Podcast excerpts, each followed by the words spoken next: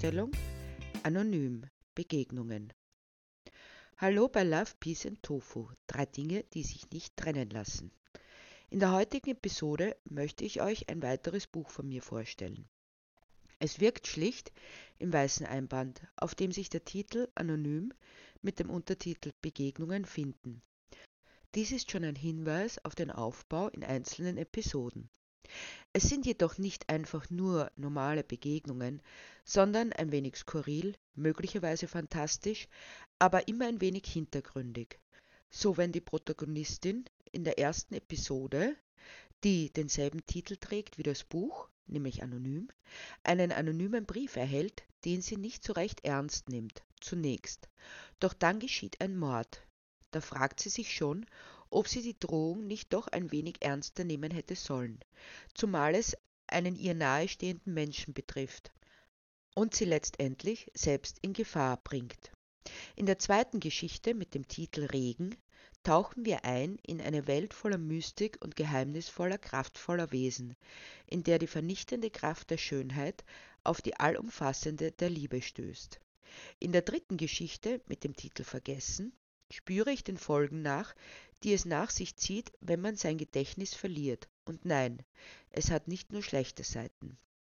Es ist vielleicht eine Gelegenheit, sich ein wenig auszuruhen von sich selbst und der eigenen Geschichte. In der Episode mit dem Titel Der Übersetzer begegnen wir einem Mann, der so phlegmatisch er auch immer gewesen sein mochte, einer Frau begegnet, der er rettungslos verfällt.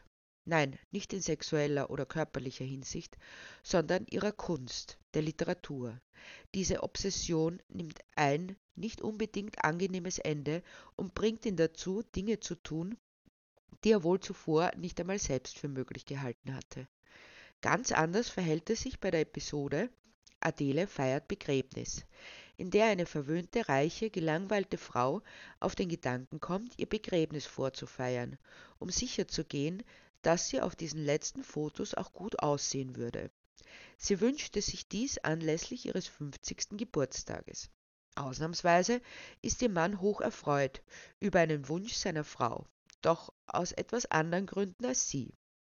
Über dich und andere Absurditäten erzählt von einer Begegnung, die von Missverständnissen getragen ist und einen entsprechend obskuren Verlauf nimmt. In Begegnungen geht es um den Unterschied zwischen sich selbst begrenzender und freisetzender Beziehung zwischen dir und mir. Demgegenüber findet die Protagonistin in der kleinen heiteren Episode das Geständnis, die klaren Worte, zu der sich ihr Freund nicht durchringen kann. Vielleicht ein wenig eine Verschiebung der Rollen? Zum Abschluss mache ich mir Gedanken darüber, wie denn das Ende einer Geschichte auszusehen hat die den Titel trägt Das Drama mit dem Happy End, die ich euch jetzt vorlesen möchte. Das Drama mit dem Happy End. Jede Geschichte beginnt mit dem ersten Satz. So banal diese Einsicht auch sein mag, so verbissen wird an diesem gefeilt. Nicht, dass irgendjemand auf die Idee käme, eine Geschichte nach dem ersten Satz zu beurteilen. Doch es könnte ja immerhin trotzdem sein. Zu diesem Zeitpunkt, zu dem der erste Satz formuliert wird, gibt es den Rest der Geschichte zumeist schon fix fertig im Kopf.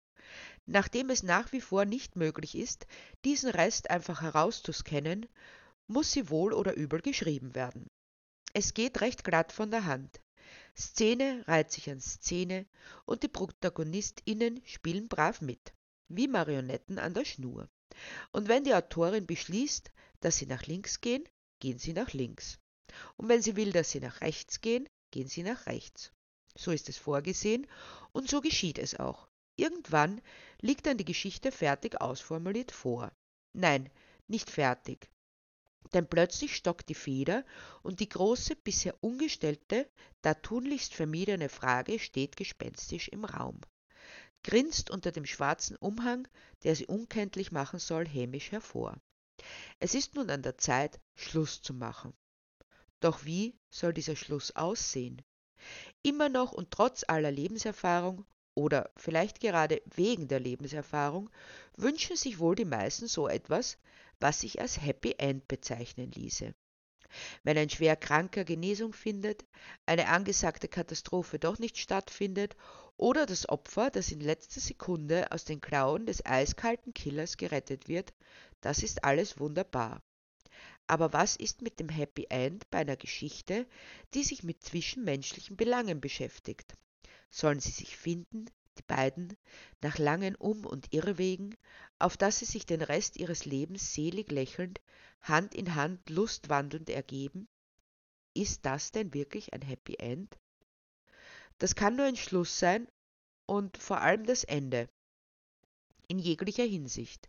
Natürlich, es ist schön, das Buch wieder aufzuklappen, nach fünf Jahren, zehn oder sogar zwanzig, um nach wie vor zu lesen, sie lebten glücklich und zufrieden. Dahin und dahin und dahin. Seufzt kurz und lässt sie in ihrem Glück, zu dem sie durch dieses Happy End verdammt sind, wieder alleine sollen die doch sehen, wie sie damit fertig werden.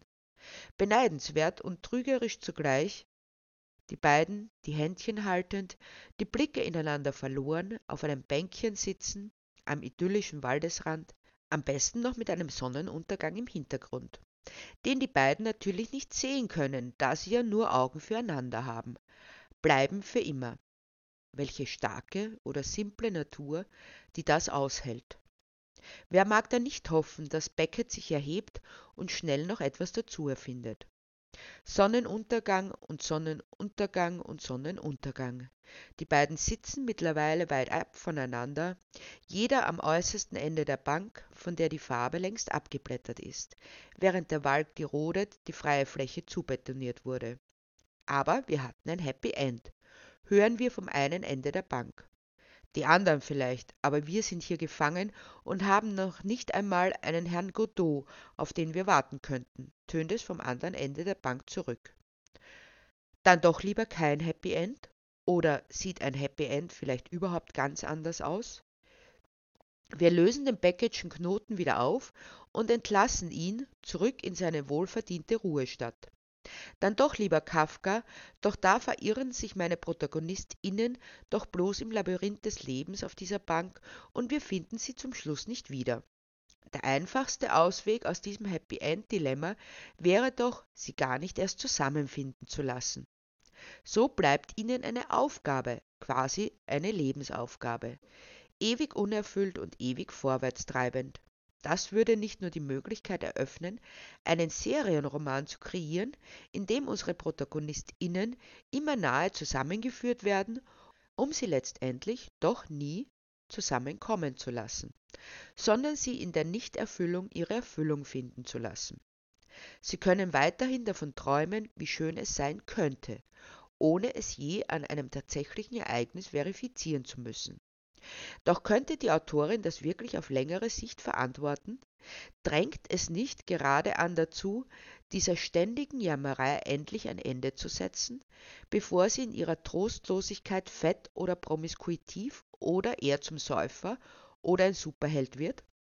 Also wieder zurück an den Anfang.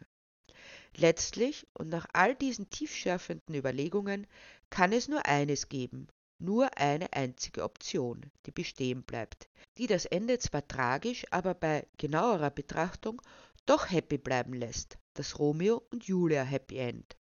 Schließlich enthält es alle Komponenten, die notwendig sind. Sie kommen zusammen, die beiden, erleben einige wenige wunderbare, tiefe, erfüllende Stunden des Miteinander, gerade so viele, dass sie das gemeinsam genießen können und auch noch die lichtvollsten Zukunftspläne erträumen können, bevor sie hoch erhobenen Hauptes Abschied von der Lebensbühne nehmen dürfen.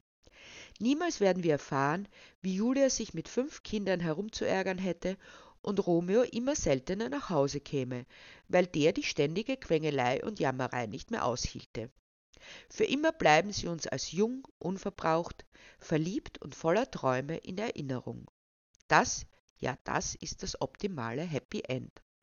Und was lernt die Autorin daraus, aus diesen wunderbaren Einsichten? Lässt sie ihre ProtagonistInnen zusammenkommen, um sie dann einfach jung und unverbraucht sterben zu lassen? Hält sie sich wohl an ihre eigenen, weisen, nachvollziehbaren Ratschläge? Nein, mitnichten. Sie hat sich dazu entschlossen, sie doch zusammenkommen zu lassen. Schließlich hatten sie es so gewollt, die beiden. hatten die Autorin angefleht, ja geradezu angebettelt. Gut, sie sollen ihren Willen haben, die beiden, und dann greift die Autorin zu dem letzten, ihr verbleibenden Mittel, dem die Geschichte an dieser Stelle enden zu lassen. Sollen sie doch sehen, wie sie miteinander zurechtkommen. Sollen sie doch auslöffeln, was sie sich durch ihr eigenes Wollen eingebrockt haben. Und schon ist es passiert. Das klassische Happy End. Wir wünschen es uns, auch wenn es im Leben oft nicht passiert, dass doch alle ProtagonistInnen glücklich werden oder zumindest heil aus der Geschichte herauskommen. Oder wie seht ihr das? Ich freue mich über eure Gedanken. Schreibt an hello at novelsforyou.com. Und ich hoffe, ich habe euch Lust gemacht, die Geschichten aus dem Buch Anonym zu entdecken. Das Buch ist überall erhältlich. Ich wünsche euch viel Freude beim Entdecken und hört wieder rein bei Love, Peace and Tofu.